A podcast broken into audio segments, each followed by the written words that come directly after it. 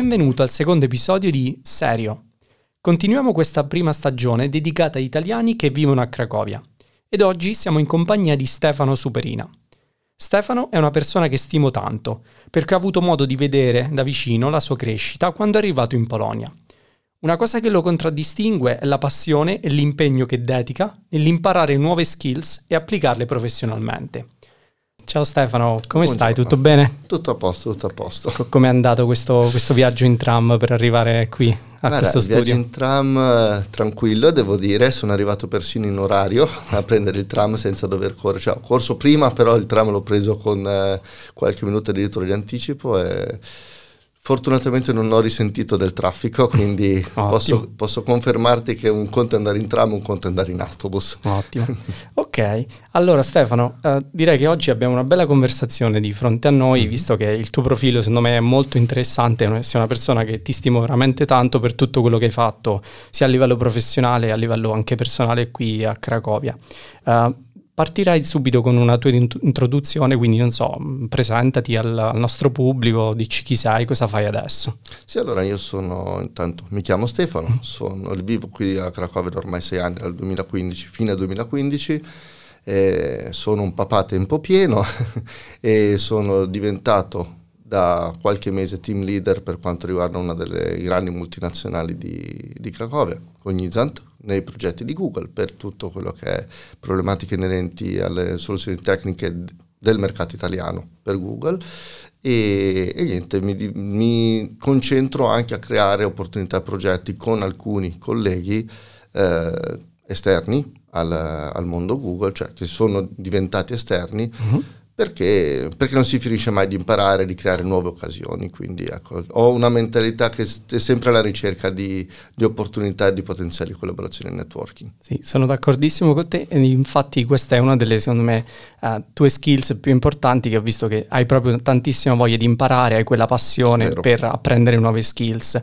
E mh, come hai detto precedentemente, cioè adesso sei qui a Cracovia e, um, e stai lavorando per, per Cognizant, no? Esatto. Però vorrei partire un po' da, dagli inizi, prima di andare ad approfondire la tua esperienza qui a Cracovia.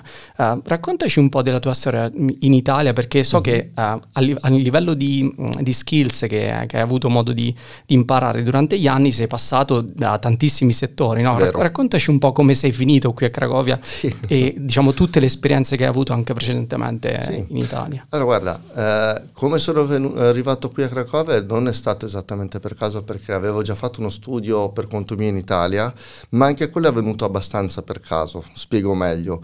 Eh, io sono uno di, dei classici esempi che sono partiti dall'Italia con fisicamente la valigia di cartone, uh-huh. eh, viaggiando in, in, con lo stereotipo dell'autobus con le badanti. Avevo proprio un, fisicamente una valigia di cartone, mi sono fatto 18 ore di viaggio da Ancona per arrivare a Cracovia, affittando un appartamento e con i, ris- i risparmi che avevo così è, è, nata e non avevo neanche un contratto di lavoro altro. Uh-huh. Partivo come freelancer da quello che era il mondo Italia uh-huh. e il mio settore dell'epoca che era la, le energie rinnovabili. Ok. Eh, perché Cracovia? Perché nel 2013, se non vado errato, eh, dopo che eh, finì la mia esperienza con una ragazza italiana, uh-huh. con cui ero insieme da 11 anni, ho deciso di venire a trovare i miei ex con, eh, compagni di Erasmus che erano venuti a farmi visita a Punta d'Ancona e dire ok, vediamo un po' un mondo che non ho mai visto per ovvi motivi di, re, di, eh, di relazione.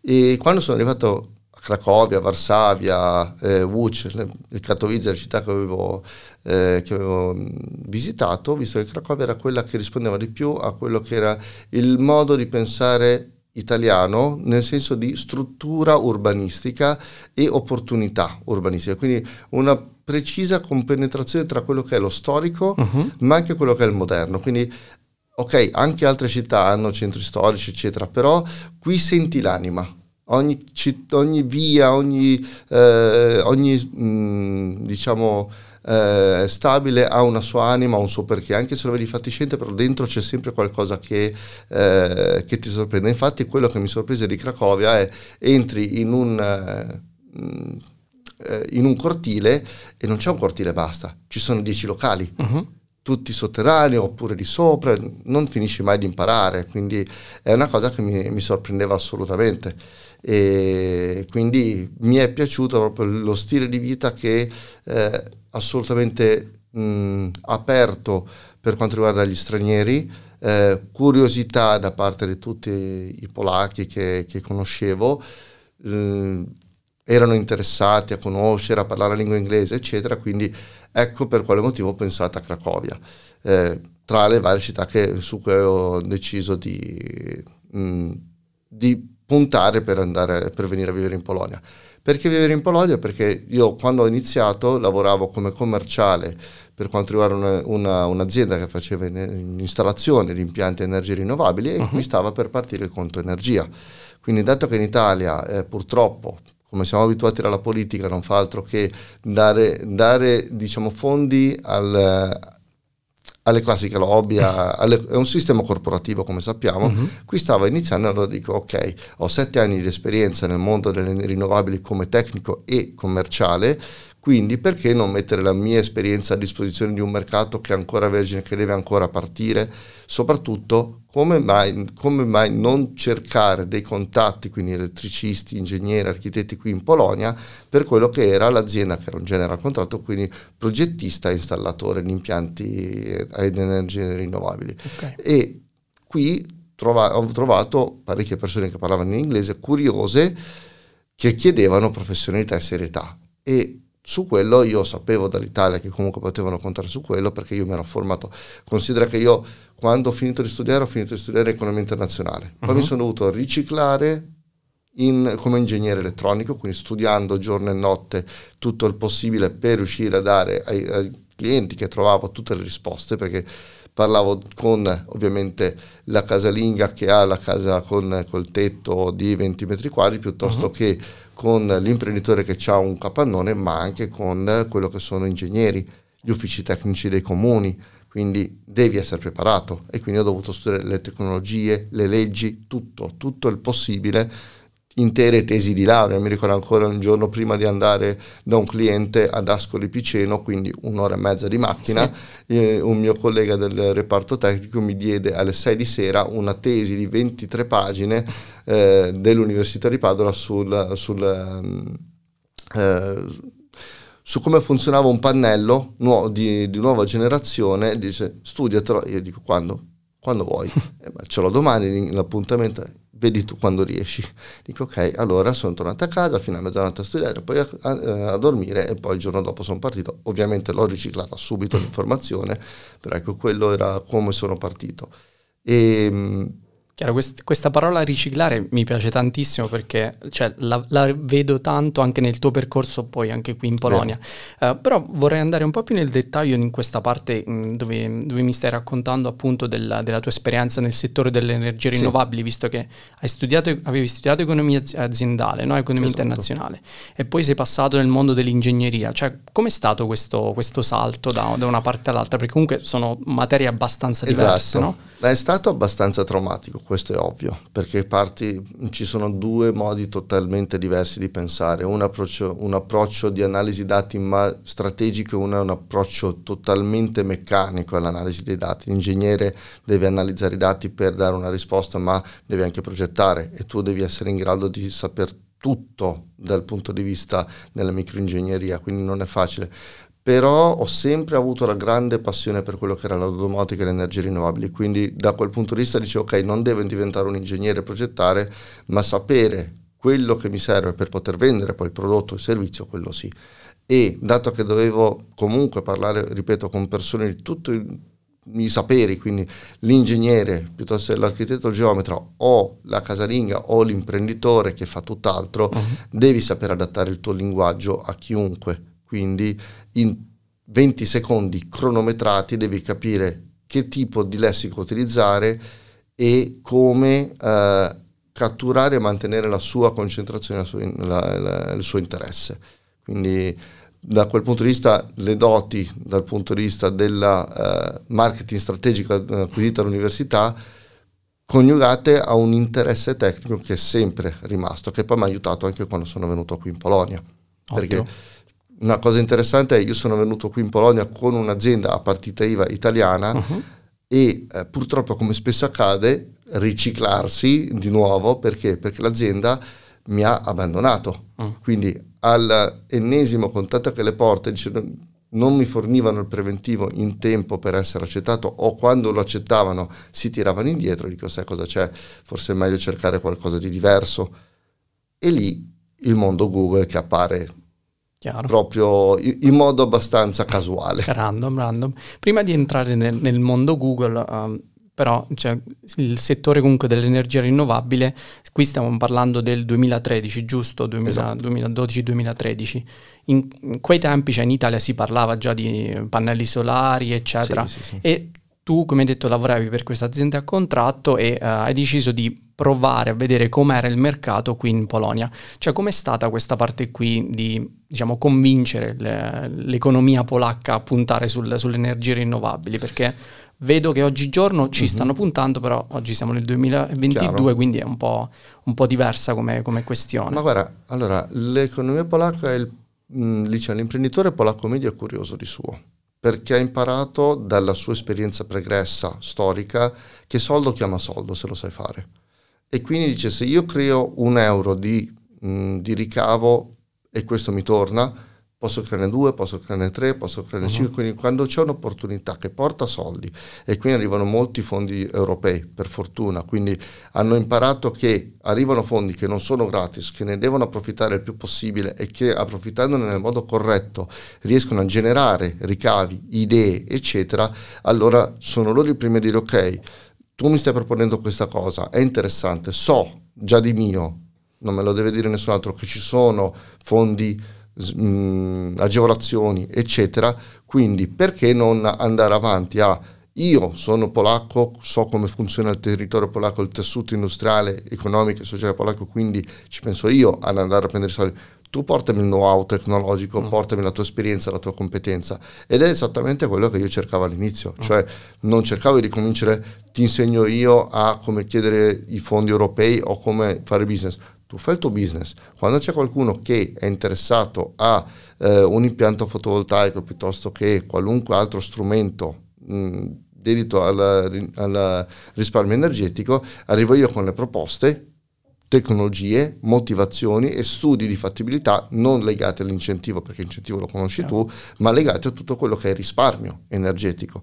E infatti avevo trovato alcuni clienti interessati a a Cracovia, soprattutto a Katowice mm. e anche a Varsavia, che erano interessati appunto a approfondire questo, questo, argomento. Ok, e poi il problema poi è stato che comunque questa azienda non ha, non ha più voluto collaborare con te, Purtroppo, per esatto. è finita diciamo, la, la, tua storia nel mondo dell'energia, però è stato cioè, un approccio difficile al mondo polacco diciamo, a livello energetico, cioè perché comunque il bias che molte persone hanno dicono ok, uh, l'energia rinnovabile, soprattutto diciamo, i pannelli solari, più sole hai, meglio è. Mm, parliamo comunque del 2013, il climate change Vero. si iniziava a vedere e quindi la Polonia non era una nazione molto calda a livello di diciamo, numero di ore che hai con, con, il sole. No? Quindi co- come veniva percepita questa, questo, questa vendita del, del pannello eh, solare? È una delle cose che mi hanno sempre obiettato sia mm-hmm. in Italia, mm-hmm. chi mi sosteneva, sia qui in Polonia, però facendo opportune ricerche sui portali dedicati, e portali europei, tra l'altro non italiani, uh-huh. ho scoperto che la radiazione solare, cioè la quantità di kilowattora prodotti dall'energia solare in eh, Polonia a Cracovia, uh-huh. è la stessa di Milano. Wow. Quindi uh il, la differenza non è esagerata. Non ultimo, andando a vedere come funziona qui l'alba e il tramonto durante l'arco dell'anno, è ovvio che durante l'inverno qui hai meno ore, sì. ma durante l'estate Qui abbiamo l'alba alle tre e mezza di mattina, mentre in Italia c'è le cinque e mezza. Uh-huh. E qui il sole tramonta anche alle 10 di sera, uh-huh. mentre in Italia tramonta alle 10 soltanto nel sud Italia. Nel resto d'Italia, bene o male, tra le 8 e mezza e le 9 comincia a fare chiaroscuro. Ecco perché ho detto, ok, se uno fa la somma totale durante l'arco dell'anno, è chiaro che d'inverno non arrivi a pari, ma recuperi tutto quello che non hai preso d'inverno durante l'estate. Chiaro. Quindi durante l'arco dell'anno, ed è quello che mi hanno sempre insegnato quando, quando facevo il commerciale per le energie rinnovabili in Italia, non guardare il giorno, guardare l'arco dell'anno, perché ci saranno giorni in cui piove disperatamente, ma ci saranno giorni in cui c'è la siccità. La siccità fa male alla natura, ma il pannello fotovoltaico fa solo bene, perché uh-huh. è tutto sole che arriva e che Tutta produce energia. energia. Chiaro, chiaro. Spunto molto molto interessante, infatti non, cioè, non, non ero a conoscenza di, di, questa informazione, del fatto che comunque a Cracovia ci sono quasi le stesse ore a livello di, di energia solare di, di Milano, esatto. comunque è vero.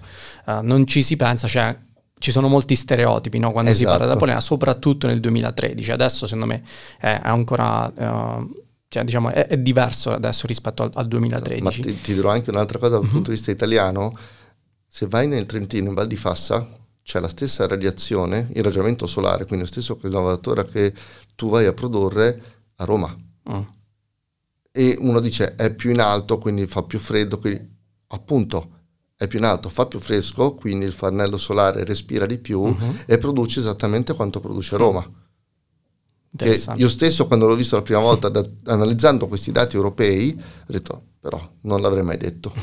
ok nel settore dell'energia non si finisce mai di imparare. No. Una cosa però che vedo qui è si torna sempre al punto di vista dei dati, cioè i dati non, esatto. non sbagliano mai e secondo me una parte dei, dei, dati poi ti ha permesso, oltre alle tue skill che avevi a livello commerciale, di entrare nel mondo Google, no? Mm, esatto. Come è stato questo approccio per te? Perché un'azienda come Google, lavorando comunque a contatto con i dipendenti Google, il, il progetto che, che, c'era qui a Cracovia, uh, cioè si lavorava molto con i dati. No? Com- sì. Come ti sei trovato uh, a, a, passare dall'energia solare a, a, ai dati e all'advertising? Confesso non è stato semplice all'inizio, perché io ero ancora nel mondo dell'analisi dei dati, ma l'analisi superficiale dei dati, cioè prendi i dati che ti servono il mondo Google invece è un mondo che tu devi saperlo prendere, soprattutto non, devi, non devi farti mangiare dal mondo Google, perché sennò ti digerisce e ti rischia di sputare. Tu devi impadronirtene. E mh, ancora mi ricordo il, il, mio team leader, delle, no, il mio quality dell'epoca, non era ancora team leader nel quality uh-huh. dell'epoca, dopo un mese e mezzo di lavoro, lui mi prese da parte, aveva, vedeva che io non riuscivo a carburare bene e mi disse guarda Stefano io credo in te, però ti do 5 giorni, se in 5 giorni non mi raggiungi il target io sono costretto a mandarti via. Uh-huh. E lo disse col cuore in mano, però in modo molto fermo, al che io dissi ok aspetta un attimo, ho lavorato per un mese e mezzo, è mai possibile che non riesca a carburare come le persone, tutti quelli che lavorano qui? Cosa c'è in me che non va? E da lì lui ovviamente mi seguì anche durante le chiamate per insegnarmi un approccio un po' più pragmatico. Da lì ho imparato il pragmatismo sia nel rapporto con il cliente, cioè essere affabile, sempre molto disponibile, ma on point. Tu devi essere pragmatico perché la vita è pragmatica, è pragmatismo. E l'analisi dati. Perché se sai analizzare i dati non c'è modo in cui le persone riescano a contraddirti e a dirti non sei affidabile. Il dato è quello. Uh-huh si parla di fatti. Sì. Esatto, si parla di fatti. Il numero è quello lì. Se il numero ti dice 10 vendite, sono 10 vendite.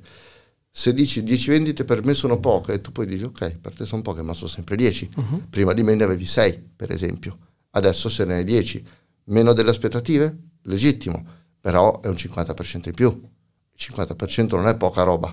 Quindi sempre analisi dati, perché dietro ogni dato, ho imparato proprio analizzando gli strumenti di Google tutti, dietro ogni dato c'è un'analisi che ti può tutelare, ma anche opportunità che non sempre si vedono. E quindi se tu riesci a vedere l'opportunità di quell'analisi dati, allora riesci a dire guarda che questo dato ti vuol dire questo, quindi è un campanello d'allarme oppure è un'opportunità da cavalcare per aprire nuovi business, soprattutto in epoche di crisi, perché l'Italia, lo sappiamo bene, sì. è in crisi perenne, quindi o scopri nuovi settori in questo modo o difficilmente riesci a crescere, entri in stato conservativo perenne che non è buono per nessuno.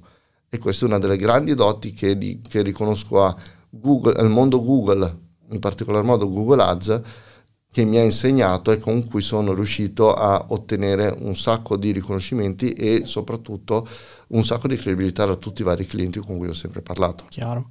E il tuo ruolo a quell'epoca qual era? Cioè ci spieghi un po' meglio di, sì. di che cosa ti occupavi? Cioè come sei entrato in questo mondo Google anche?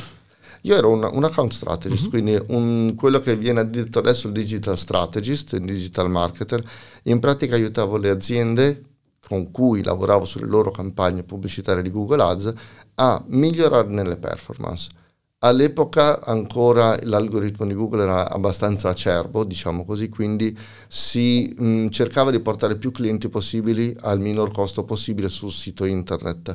Non c'era mh, la cura al dettaglio per capire quanti clienti portare sul sito e quanti clienti di questi che arrivavano sul sito dovevano entrare in contatto diretto con te, perché non, era ancora abbastanza acerbo l'algoritmo. Dopo negli ultimi 6-7 mesi della mia esperienza abbiamo cominciato a capire come sistemare meglio le cose, perché l'algoritmo si è eh, migliorato incredibilmente, e questo è il bello del digital marketing mm-hmm. in generale, non ha una costanza, va a fiammate e tu devi essere bravo a leggere la fiammata e a cavalcarla il più possibile per riuscire a, ehm, a galoppare insieme alla fiammata.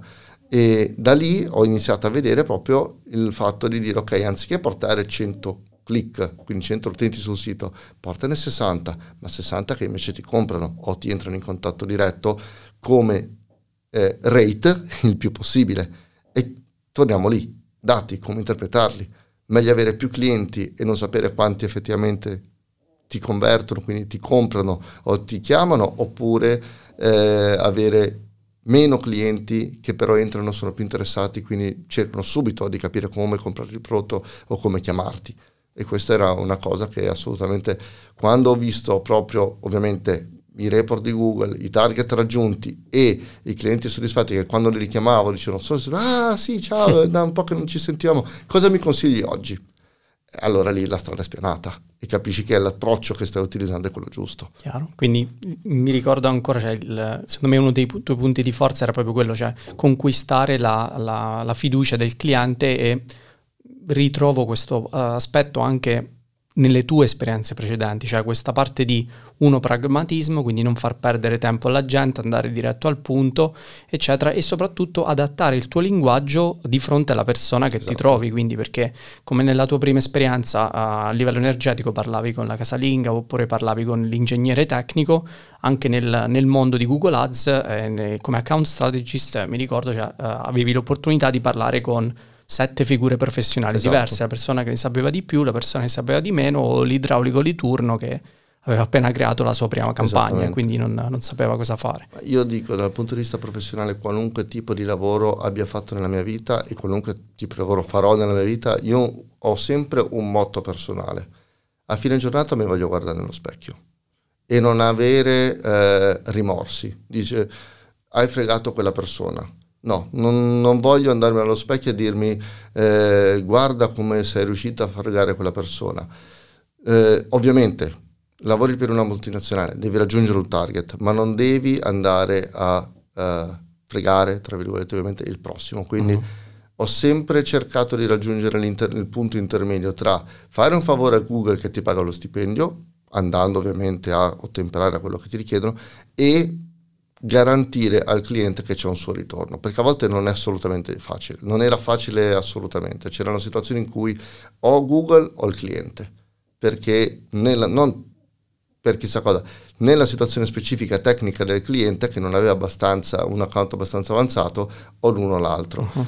E lì a volte ero un, perdevo io sul target, a volte vincevo io col cliente, ma nel senso che dicevo ok, su questo preferisco il cliente poterlo richiamare tra 3-4 mesi che mi dice ok grazie per avermi aiutato e con quello ci faccio tra virgolette pochi punti e poi recuperare con un altro cliente che invece è più avanzato e quindi lì puoi farne puoi proporgli quello che vuoi, recuperare Chiaro. tutto quello che non, hai, che non hai guadagnato. Chiaro, l'obiettivo poi era mh, non bruciare neanche i ponti con determinati clienti, perché poi, come vedete, poi come mi spiegherai più avanti, uh, cioè, questi, alcuni di questi ponti poi eh, ti sono serviti nella, nella, tua attività che hai creato. Assolutamente sì. E, ok, quindi a, a livello di timeline, no, parliamo di, invece di 2013 sei arrivato in Polonia, uh, hai iniziato a lavorare quindi per questo progetto Google in che, che Era anno? il 2000...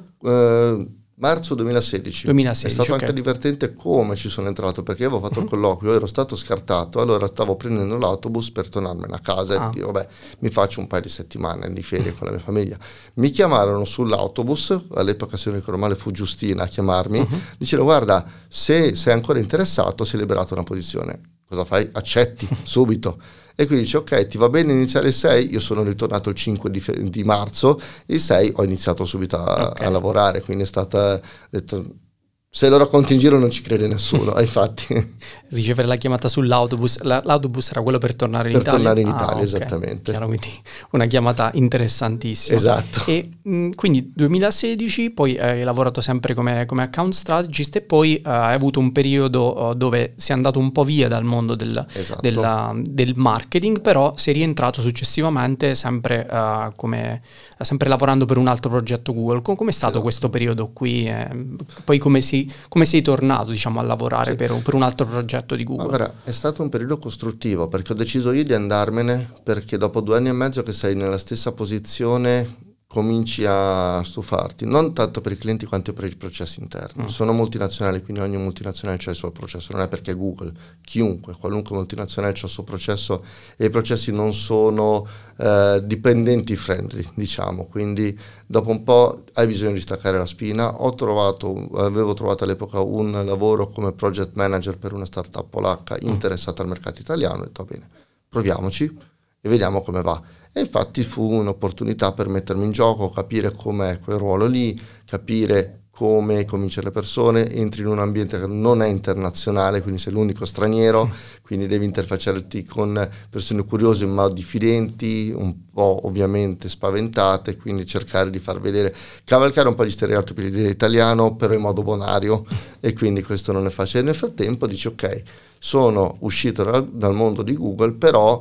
Eh, ci puoi sempre rientrare dalla porta di servizio, in qualche modo per conto tuo. Esatto. E, e infatti fu, fu, divertente perché la prima volta io non avevo neanche pensato di iniziare l'attività di freelancing, ma mi contattò un cliente che era un dentista e aveva trovato il mio numero, neanche non mi ricordo come, e mi chiese di riprendere in mano le campagne se ero interessato. Io dico, beh, sono fuori, quindi perché no? Uh-huh. Tanto stavo seguendo Google Ads per anche la, la startup polacca. Uh-huh iniziamo anche con questo qua. E poi mi venne in mente l'idea di dire, ok, quali sono i clienti con cui stavo lavorando meglio eh, all'interno? Ho fatto mente locale, l'ho ricercati e piano piano, quando li cercavo, li ho ricontattati dicendo, guarda, sono uscito, sono per conto mio, se ti va ci possiamo, ci possiamo organizzare. Uh-huh. Sfortuna volle che dopo quasi un anno di lavoro con la startup polacca decisero di chiudere il progetto eh, per entrare nel mercato italiano, lì colpe da entrambe le parti perché io gli proponevo delle cose ma probabilmente in modo non abbastanza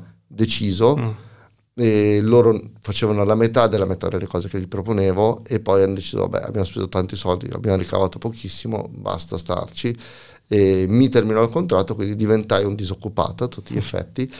E quindi da lì dissi ok però eh, disoccupato intanto che cerchiamo lavoro proviamo a riciclarci e venderci come freelancer e quindi cominciai a vendermi proprio in questo modo. È chiaro che non è facile perché la mentalità italiana la conosciamo, quando tu entri in contatto con una persona prima di chiud- iniziare una collaborazione passano mesi. Mm, e in quei mesi tu devi comunque eh, sopravvivere.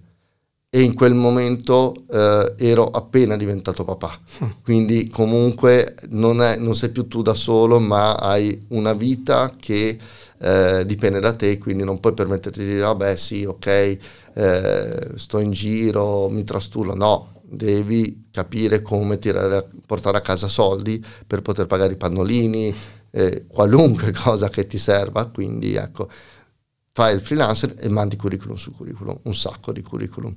Io ho mandato veramente un sacco di curriculum, a volte ho eh, accettato le offerte troppo tardi, quindi erano mm. passate, a volte mi hanno eh, mi hanno rifiutato subito, a volte mi hanno rifiutato all'ultimo step, ci sta. E poi per fortuna è arrivata l'opportunità di rientrare nel mondo Google dal punto di vista tecnico. Anche lì ci ho provato per caso, ho visto l'offerta, era la terza volta che mandavo il curriculum per la stessa offerta, mm. quindi dico vabbè eh, le prime volte dicevo l'ho mandato una volta, poi mi sono fatto fare un referral, poi la terza volta ho detto vabbè, hai conoscenze di HTML? No. Hai conoscenze di JavaScript? No. Hai conoscenze di questo? No. Hai conoscenze di Azure Analytics? Sì. Mandiamo. Implementazioni tecniche, quindi devi saper leggere i siti web, non avevo idea di come si facesse e quindi mi sono messo a studiare nuovamente cercando tutti Sempre la sera prima, come, come la tesi. sì, perché la, la, cosa divertente è che mi diedero il, il, colloquio da fare da lì a tre giorni. Quindi hai tre giorni per cercare tutti i portali che ti spieghino prima nel modo più professionale. Non lo capisci, quindi devi fare degli step back per avere la conoscenza che ti serve per capire come funziona E quindi per fortuna poi trovai dei team leader che mi fecero il, il colloquio che erano molto garbati, molto alla mano e capirono che la conoscenza c'era, ma andava sedimentata. Mm-hmm. Io alla, a malapena sapevo cosa fosse una head e un body all'epoca, dicevo, boh, distruggerò un sito se ci metto mani. Adesso so programmare e quando arriva un sito internet, come è successo oggi in chiamata con un collega, gli ho spiegato tutto il controllo di tutto a quello che era il, il developer delle, mh, un'agenzia che è grossa, italiana, uh-huh. e una delle più grandi del settore, e dico, ah ok, grazie per avercelo detto, non lo sapevamo. Oppure mi hai confermato quello che pensavo. Non sono un ingegnere informatico, però mh, ho avuto l'opportunità di conoscere tutto un mondo che dati, di nuovo, se li sai usare, li sai usare in modo corretto e vedi hai a che fare con persone che li capiscono. Sì, ma eh, secondo me quello che ti contraddistingue, come dicevamo prima, è proprio questa voglia di imparare, cioè energie rinnovabili. Hai studiato economia e, e sei passato a spiegare cose tecniche di energie rinnovabili, poi sei passato all'advertising, quindi un mondo completamente nuovo e poi eh, questo è stato secondo me anco, un salto ancora più grande, passare a uh, creare siti web, modificare i codici, eccetera, esatto. che comunque eh, richiedono altre skills rispetto al, al mondo del, del, digital marketing o al mondo semplicemente delle, delle vendite, quindi un account, essere un account manager. Quindi questa secondo me è una parte che cioè, mi piace tanto del, del tuo profilo che come hai detto tu, la parola riciclare, eh, anche in questo caso, diciamo, hai riciclato la tua esperienza con, con Google Ads e poi uh, hai, sei, riuscito ad entrare in, in questo team esatto. più tecnico uh, su un altro progetto. E a, all'interno di questo progetto, no, quindi mi hai detto che hai avuto una curva di apprendimento molto alta all'inizio, visto che... Uh, hai dovuto imparare quindi HTML, Java, esatto. i vari, vari, codici per comunque supportare i vari clienti. Poi com'è stato il processo? Perché so che hai avuto anche una, una bella crescita professionale anche all'interno di questo, di questo, progetto. Allora, io sono sincero, dopo aver fatto quell'esperimento con la startup polacca, l'ultima cosa che pensavo, dopo essere rientrato nei progetti nel mondo di Google, era di far carriera. Proprio dicevo, bene, ho il contratto, sono tranquillo, ho la famiglia, devo solo cercarmi casa, quindi mi interessa avere solo un contratto, mi sta bene fare la gente, non è che mi interessa fare chissà che cosa o altro. E stavo, stavo anche tranquillo, cioè nel senso mi piaceva il contatto diretto con, eh, con, le persone, anche se a volte avevi un sacco di cose da fare durante il giorno per lavoro, nel senso che devi proprio eh, tra follow up, agenti nuovi, clienti nuovi, eccetera, devi fare un sacco di cose, devi raggiungere i target, ci sono i team leader che ti pingano ogni mezz'ora mentre tu stai a telefono con i clienti per riuscire a raggiungere il target e a non farti stressare troppo. E, però a un certo punto ho visto che la mia team leader dell'epoca mi pingò sulla, sulla chat e mi disse Stefano hai visto che c'è questa eh, offerta di lavoro per quality analyst? Dico sì, l'ho vista. E perché non hai applicato? Dico perché dovrei. Come perché dovresti? Tu applichi, te lo dico io. Dico, vabbè, ok, allora applico. Se me lo dici tu in questo modo, non posso dire di no, uh-huh. insomma. E mandai il curriculum, feci mia, il mio colloquio, fu un colloquio abbastanza commerciale. Mi vendetti, semplicemente. Feci vedere tutto quello che avevo imparato nel corso del, del tempo come agente, come ottemperare alle, alle policy di Google senza però snaturarmi, uh-huh. quindi il solito dribbling all'italiana che si fa in questi casi, però la, la, team leader dell'epoca dei quality apprezzò il discorso e dire ok, tu sei italiano, sai venderti, sai fare le cose, ci serve un quality italiano e quindi mi presero. Mi, mi, met, mi misero nel ruolo part time, nel senso che dovevo fare mm. sia gli audit per valutare le chiamate, sia chiamare io stesso, perché per le ultime due, due o tre settimane dovevo comunque continuare sì. e poi entrai a pieno regime nel, nel ruolo. E però eh, il team Italia, che era all'epoca eh, di nove persone, si stava disintegrando e la team leader dell'epoca, bravissima persona, però non aveva polso. E quindi la, mm. praticamente l'aveva lasciato per conto suo e si era concentrato interamente sull'altro team e non ne interessava più niente Chiaro. quello che stava succedendo. Anche io mh, comunque eravamo un bel team, uscivamo ogni tanto durante la settimana o durante insomma, il weekend, sì. eccetera. Non mi andava di vederlo distruggere così. Ho, facevo anche da backup team leader, non ufficiale, però cercavo io di motivare. Sì. Esatto. No, cercavo io di motivare le persone, calmare la team leader, calmare le persone, fare l'anello di raccordo. Al che eh, aprire una posizione, io non applicai subito perché dicevo aspetta, questo significa rovinarsi il fegato. la mia ragazza pure mi disse, pensaci bene a quello che fai, che non, de- non, sei la Croce Rossa, quindi pensa prima di tutto a te stesso, poi alla famiglia, poi semmai ai colleghi al uh-huh. lavoro. Dopo due settimane che la posizione era ancora andata deserta e che il team era, era sotto l'occhio del ciclone proprio da, uh-huh. Google, da parte di Google, dissi, vabbè, proviamo la candidatura. Ho mandato la candidatura l'ultimo giorno possibile, mi fissarono l'appuntamento il giorno dopo, subito, alle, alle 2 di pomeriggio, con il manager dell'epoca e il, eh, il suo manager, quindi il capo del progetto, uh-huh. e dici, mamma mia, così veloci? Manco il tempo di entrare psicologicamente nella, nella teoria che hai fatto la frittata, nel senso sì, sì. hai mandato il curriculum, quindi adesso preparati.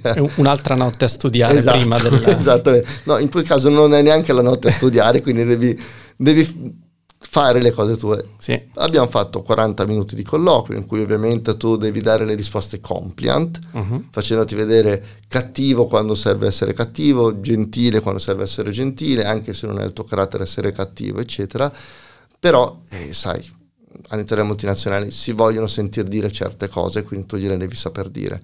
E l- il supervisore tecnico dell'epoca mi disse lui subito, guarda, che poi se ne andò, eh, perché ricevete un'offerta di lavoro mm. migliore altrove, e mi disse, tu sii compliant, poi te l'aggiusti internamente col team, perché mm-hmm. se il team ti crede, tu dici una cosa a uno e poi trovi la soluzione in modo tuo.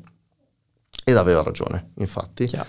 E... Poi anche a livello di leadership, cioè, secondo me ti ha aiutato il fatto che eri già una persona all'interno del team, eh, esatto. eri una persona comunque che aiutava già il team a, a, livello di QA e secondo me già ti rispettavano, quindi sì, è, esatto. è, anche più facile diventare poi team lead anche per te perché hai già il rispetto del, esatto. del team, è una cosa che, che ho, ho, notato aiuta molto, soprattutto no, per le persone che esatto. diventano manager. È proprio per quello che ho applicato perché dico già il rispetto del team o la va o la spacca, non hai niente da perdere. Nel, nella peggiore ipotesi rimani quality, nella migliore ipotesi diventi team leader, ma è un team che non vede l'ora di averti come team leader. Mm-hmm. Perché loro stessi mi dicono, dai, applica, cosa stai qui? Applica. Mm-hmm. Se non applichi ci licenziamo. Dico, allora, a questo punto proviamoci. E, e infatti poi il, il bello è che nei 3-4 giorni successivi io mi stavo mia via pentendo, chiedevo opinioni a tutti, eh, famiglia ma anche amici a casa, la famiglia eccetera, cioè la compagna e via dicendo, sì. non c'era nessuno tranne che la famiglia ovviamente, sai, la famiglia dicono, i genitori dicono ah che bello il figlio manager. che diventa manager, bla bla bla, ma tutti gli altri ma ti rendi conto di cosa stai facendo, ti rendi conto a cosa andrai incontro e non mi faceva per niente piacere perché mi confermavano i miei dubbi. Però eh, come al solito la, l'assunzione arrivò in modo totalmente inaspettato perché ero in meeting con i miei colleghi dell'epoca, quindi gli mhm. altri quality di altre lingue, e una di queste persone scrisse nella, nella chat congratulazioni Stefano. Che ho fatto io stavolta? non avevo idea.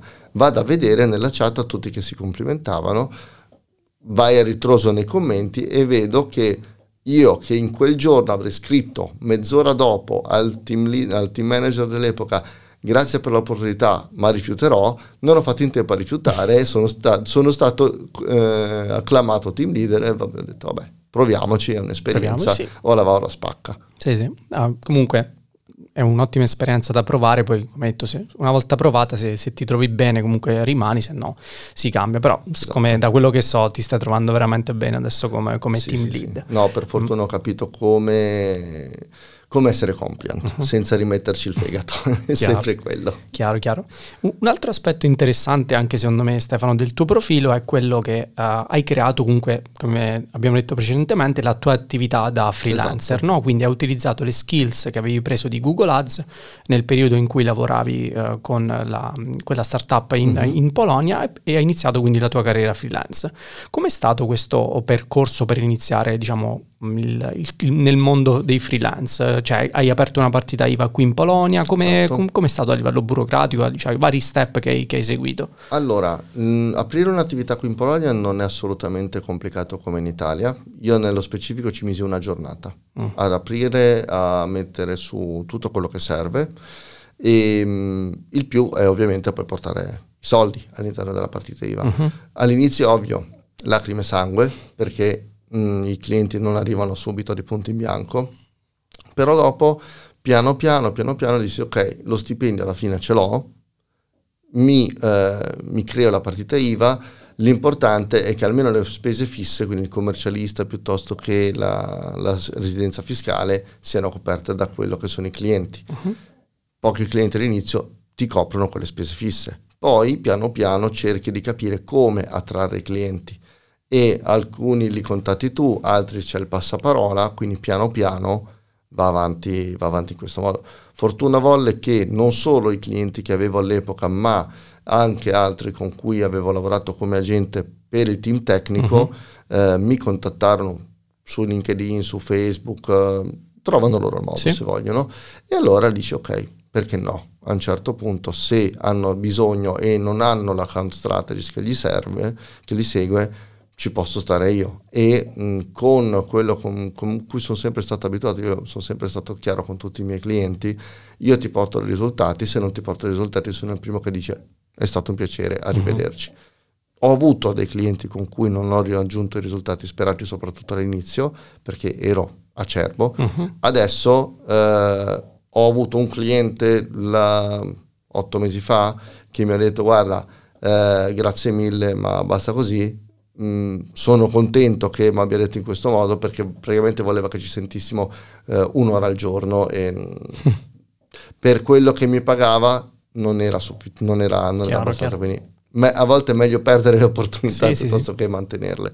Però la cosa sta crescendo molto anche perché come freelancer comunque devi sempre rimanere nella mentalità che ho sempre acquisito da quando ero in Italia perché in Italia partita IVA devi crearti opportunità, mm-hmm. devi essere sempre costantemente vigile.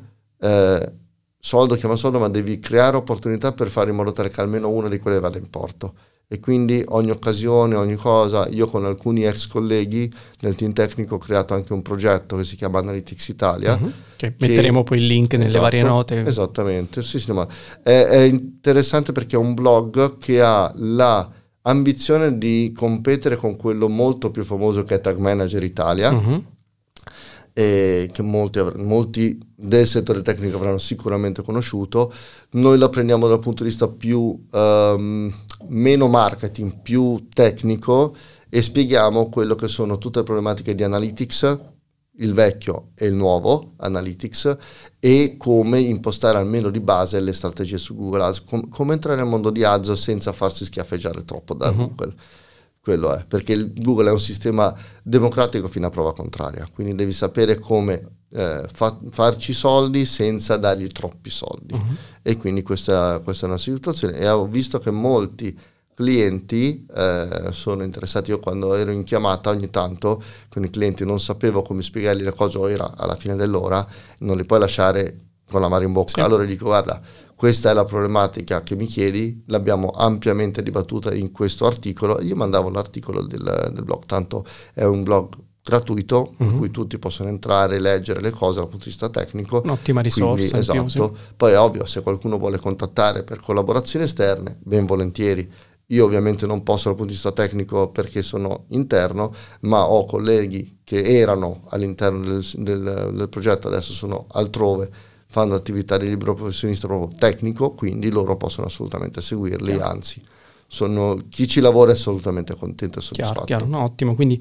anche questo approccio di dare valore anche gratuitamente un, aiuta molto anche con i clienti perché come hai detto tu, cioè, uh, aiutare i clienti con uh, questo tipo di, mh, di, rapporto cioè, ti permette di andare a dormire la notte, ti guardi allo specchio e dici cacchio, ho aiutato un cliente, ho aggiunto valore a loro eh, senza, uh, senza fregarli, sì, tra virgolette. Sì. Chiaro, Io chiaro. ho clienti con cui lavoro da 5 anni, 6 uh-huh. anni un cliente l'ho sentito sei mesi fa, gli ho detto io ti sto mandando i report, ma tu li leggi. Ho detto guarda a me non me ne frega niente dei report, io, io, mi fido di te, vedo che mi arrivano i soldi, mi arriva il tuo report e la tua fattura, io ti pago la fattura e basta.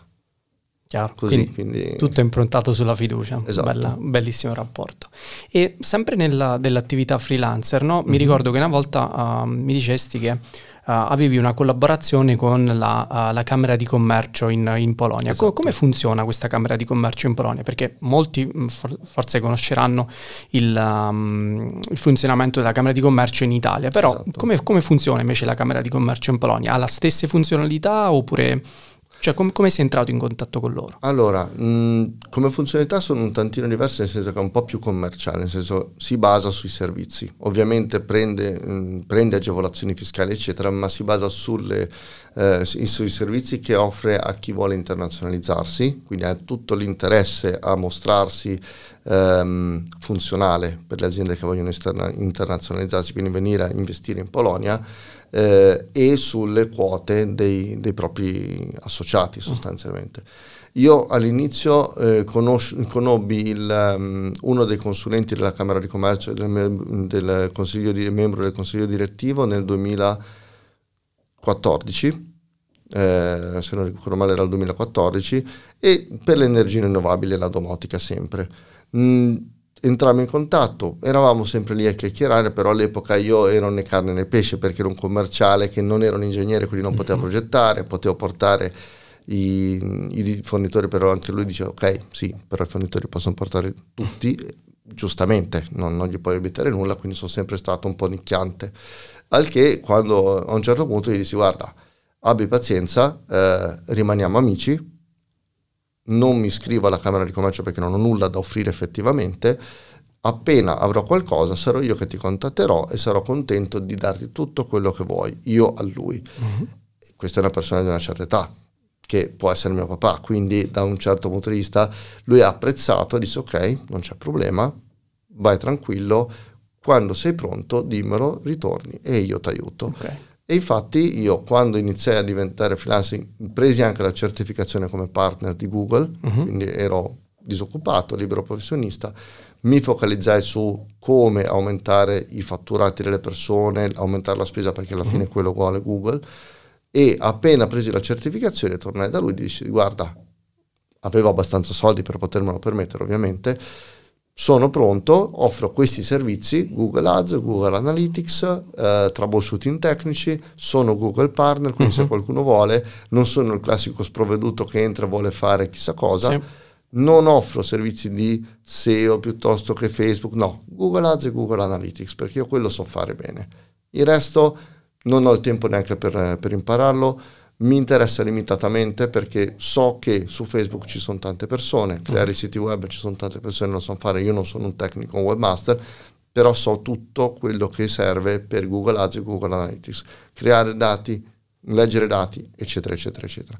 E da lì lui ha detto, ok, bene, iscriviti qui, io quando ho qualcuno te lo passo, infatti insieme a un mio amico che fa anche webmaster abbiamo rifatto il sito della Camera di Commercio Italiana oh, in Polonia. Sì, sì. Un anno e mezzo fa l'abbiamo fatto noi e più varie attività, landing page promozioni gliele facciamo noi. Eh, seguiamo alcune cose della Camera di Commercio, quando ci sono dei clienti interessati arrivano e chiedono, mh, mm, chiedono informazioni, ovviamente le informazioni le diamo gratis perché non ha senso eh, andare avanti, però a prescindere dal lavoro effettivo con la Camera di Commercio, è un ottimo biglietto da visita, mm. perché io lavoro con eh, agen- eh, agenzie mh, mm, di comunicazione italiane, mh, mm, una di Hong Kong, mm-hmm. eh, americane, ho un cliente irlandese, quindi quando sanno che sei Google Partner e che hai questa collaborazione, dicono ok, quindi c'è serietà dietro. C'è serietà dietro, c'è uno che non è che guadagna 200 euro al mese perché se no non se le ripaga, tutte uh-huh. queste cose qua, e quindi ti vengono dietro.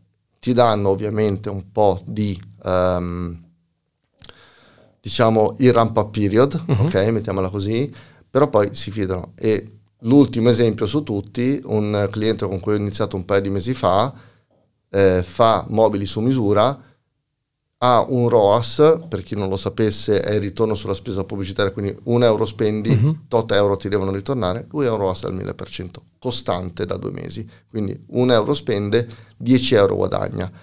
Aveva 8 account, ma ha messo alla prova, diceva facciamo tre mesi di prova su questi due account, poi semmai ti do anche gli altri, eh, ha preteso lui di bruciare le tappe perché non ha ancora uh-huh. finito il periodo, ma ha dato oggi l'accesso agli altri sei account, quindi eh, spenderà bei soldi e quindi ritorneranno okay. bei soldi. Un'altra ragione in più per farsi un bel bicchiere dopo, dopo questo podcast. Assolutamente quindi. sì. ottimo, ottimo. E ehm, passando un po' più alla parte, diciamo, personale, la parte della vita qui in Polonia, sì. no? Prima hai detto che eh, c'è stato un periodo della tua vita dove sei diventato sia freelancer che papà. Esatto. E a livello di uh, strutture, a livello di uh, asili qui in Polonia, cioè c- com'è l'esperienza di crescere un bambino qui, qui in Polonia? Com'è stata per te? È tricky, diciamo, nel senso che di opportunità per i bambini ce ne sono tanti, sono un sacco di asili, veramente, veramente un sacco, e ci sono un sacco di bambini che non ti aspetti, obiettivamente.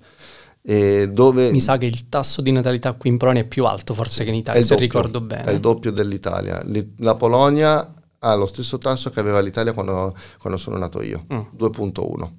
Adesso in Italia è 1.01 addirittura, mm-hmm. per quello che ne so. E sta calando anche in Polonia, sì. però non ha dei livelli, non, non, è sceso sotto i livelli di guardia ancora, mm-hmm. diciamolo. Però eh, no, gli asili pubblici non ce ne sono tantissimi, ma sono tantissimi asili privati. Uno direbbe, vabbè, quindi ci vogliono un sacco di soldi. Non necessariamente. Qui per fortuna lo Stato premia gli asili privati, l'iniziativa privata, quindi dà anche delle agevolazioni agli asili, quindi l'asilo non ti chiede troppi soldi perché in qualche modo gli ritornano tramite mm-hmm. agevolazioni, premio, eccetera, e quindi tu hai la possibilità di pagarti un asilo per il bambino senza dover ehm, tagliare troppo le spese familiari. E sono asili che comunque sono, sono buoni perché offrono molte opportunità io quando il problema è entrare in contatto con l'asilo giusto, nel senso che ci sono asili che eh, diciamolo in modo becero, ma ti pascolano il bimbo nella stanza, uh-huh. quindi lo lasciano seduto lì. E, Senza attività, sì, diciamo, di crescita. molto sì. poche, quindi il valore aggiunto è molto poco. Quindi quello che ho imparato è, anche lì, mai stare fermo. Sei in un asilo? Bene, però controlla sempre la situazione cerca di vedere soprattutto il non detto e non fatto. Leggi tra le righe di quello che sta succedendo, soprattutto sia nel comportamento tu, del tuo bimbo, sia nel comportamento degli altri bimbi, degli altri genitori mm. e di quello che sono le attività svolte.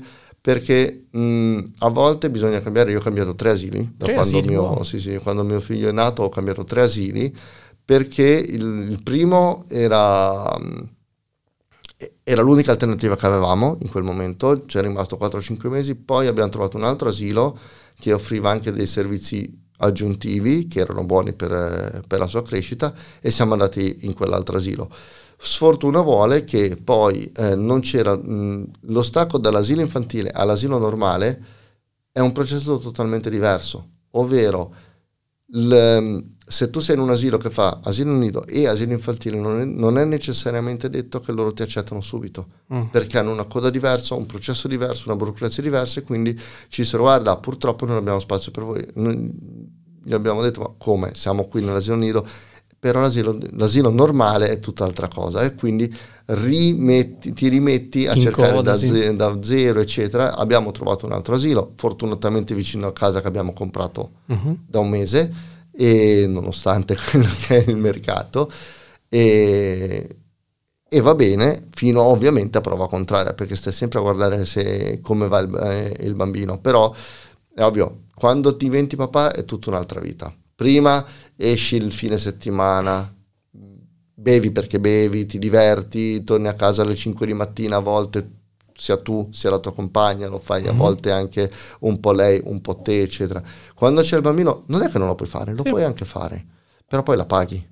Perché io mi ricordo la prima volta che lo feci, che lui era, aveva un anno, mm-hmm. ho detto vabbè facciamo sta serata. Sono tornato alle 5 di mattina, la mia compagna disse ok, hai fatto le 5, dormi è uscita col bambino alle 9 dalla, dalla, camera, lui è rientrato, mi si è attaccata addosso, ha cominciato a tirarmi le, eh, le sbelle, dire papà, papà, papà, papà, e lì tu alle 9, anche se hai 4 ore, ti svegli, eh perché sì. sennò lui non ti fa dormire.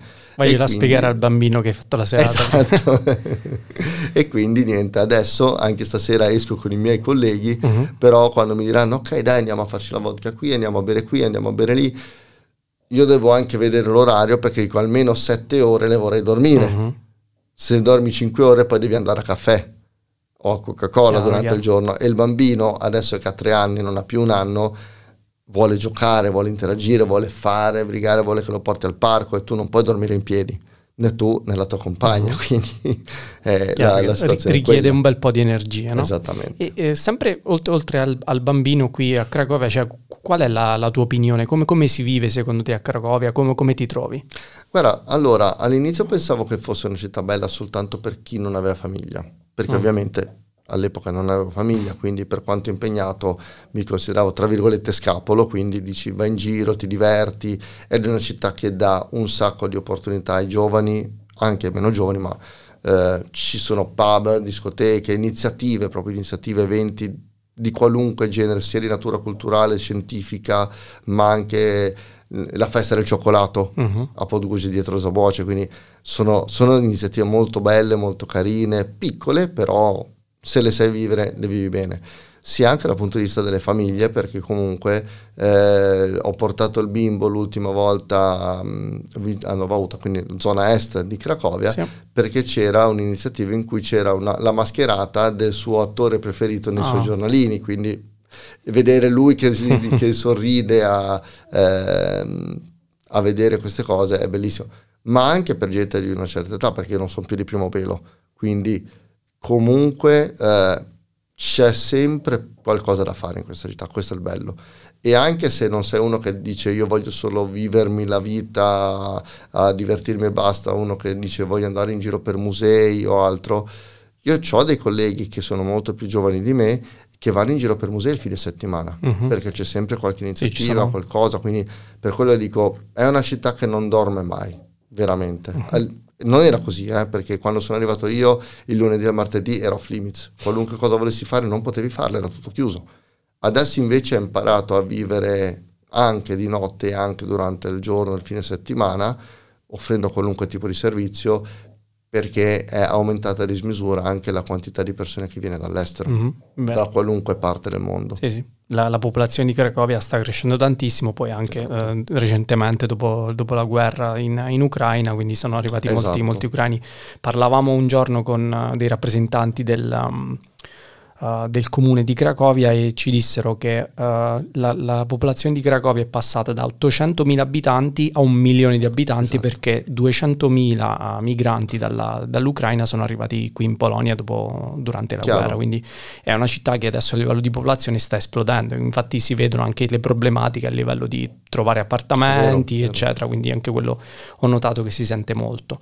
E ci sono delle curiosità, qualcosa che, che, hai notato qui in Polonia che non ti aspettavi, o, visto che comunque hai anche una famiglia, uh, sia italiano, uh, tu sei italiano, tua moglie è polacca, qualcosa che ti è rimasto impresso in questi anni? Guarda, allora, dal punto di vista familiare, comunque il fatto che qui, e non sono solo io a dirlo, ma ho anche altri amici nella stessa situazione, le famiglie mh, non guardano con ostilità il, il, partner straniero, sono curiose. Io stesso, la, la, madre della mia compagna è sempre molto garbata, con me sempre mm. molto gentile, sa delle mie difficoltà nel parlare la sua mm. lingua, quindi mi aiuta, ha imparato anche lei a gesticolare per farmi, farsi capire, quindi è una cosa okay. molto divertente. Lezioni di gesti italiani. Esattamente, quindi comincia a fare il, il, mimo, lo capisco, allora cerco di riprendere in polacco e lei, lei è contenta, quindi è divertente ci prendiamo in giro quando io non so parlare in polacco. Un aneddoto simpatico che ovviamente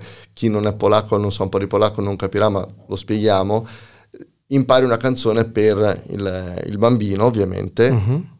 e eh, la canzone praticamente insegna al bambino a come eh, nominare le varie parti del corpo, quindi uh l'occhio, il dito, eh, la bocca, uh-huh. quanti ne ha, dove sono, eccetera e uh, in polacco questo è un dito si dice tu paluszek. Mm.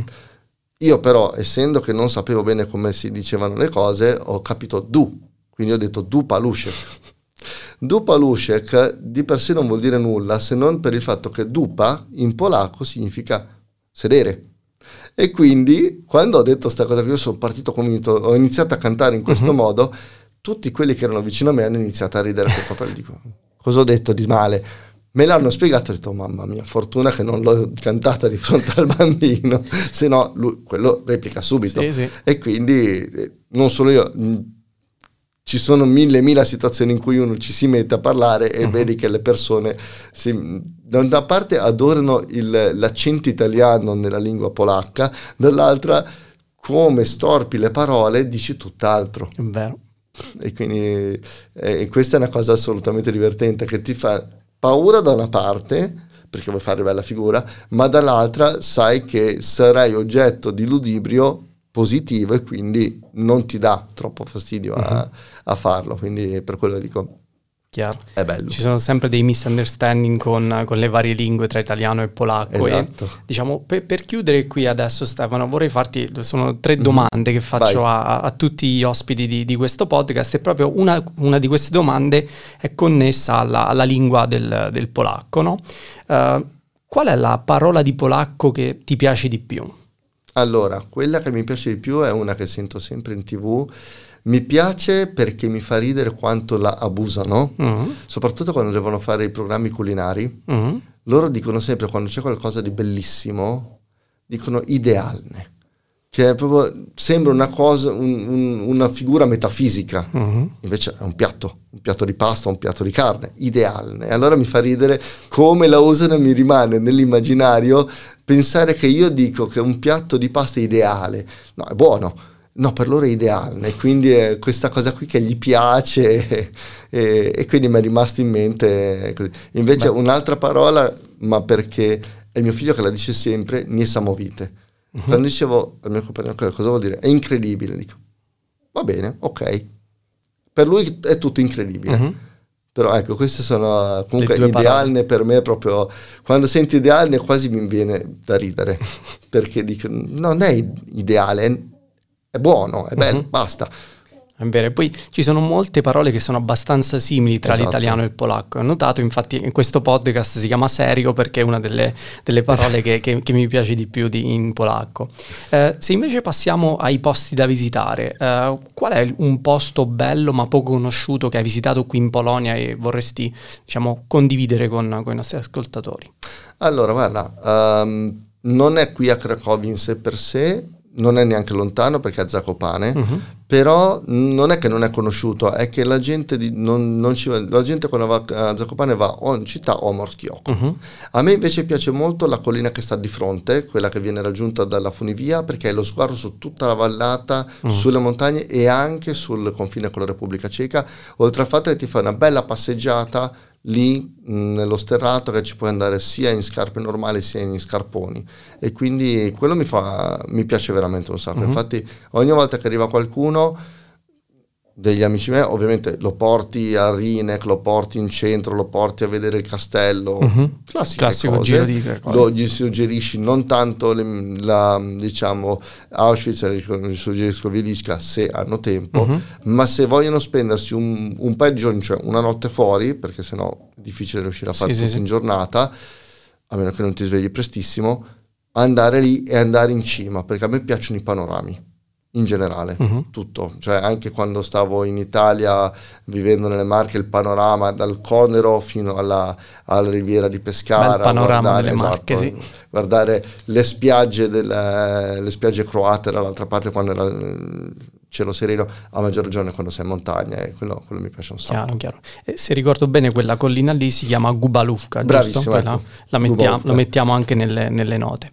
Esatto. U- ultima domanda invece è uh, per quanto riguarda il cibo. Uh-huh. Uh, preferisci il rosu, si parla sì. di zuppe qui, il rosu o il barsh? Quindi rosu è il, um, il brodo, quello esatto. con, con, con, il pollo se il ricordo pollo, bene, e il barsh invece è la zuppa di barbabietole rosse. Esatto. Io vado matto per la zuppa, il, mm. il barsh, mm-hmm.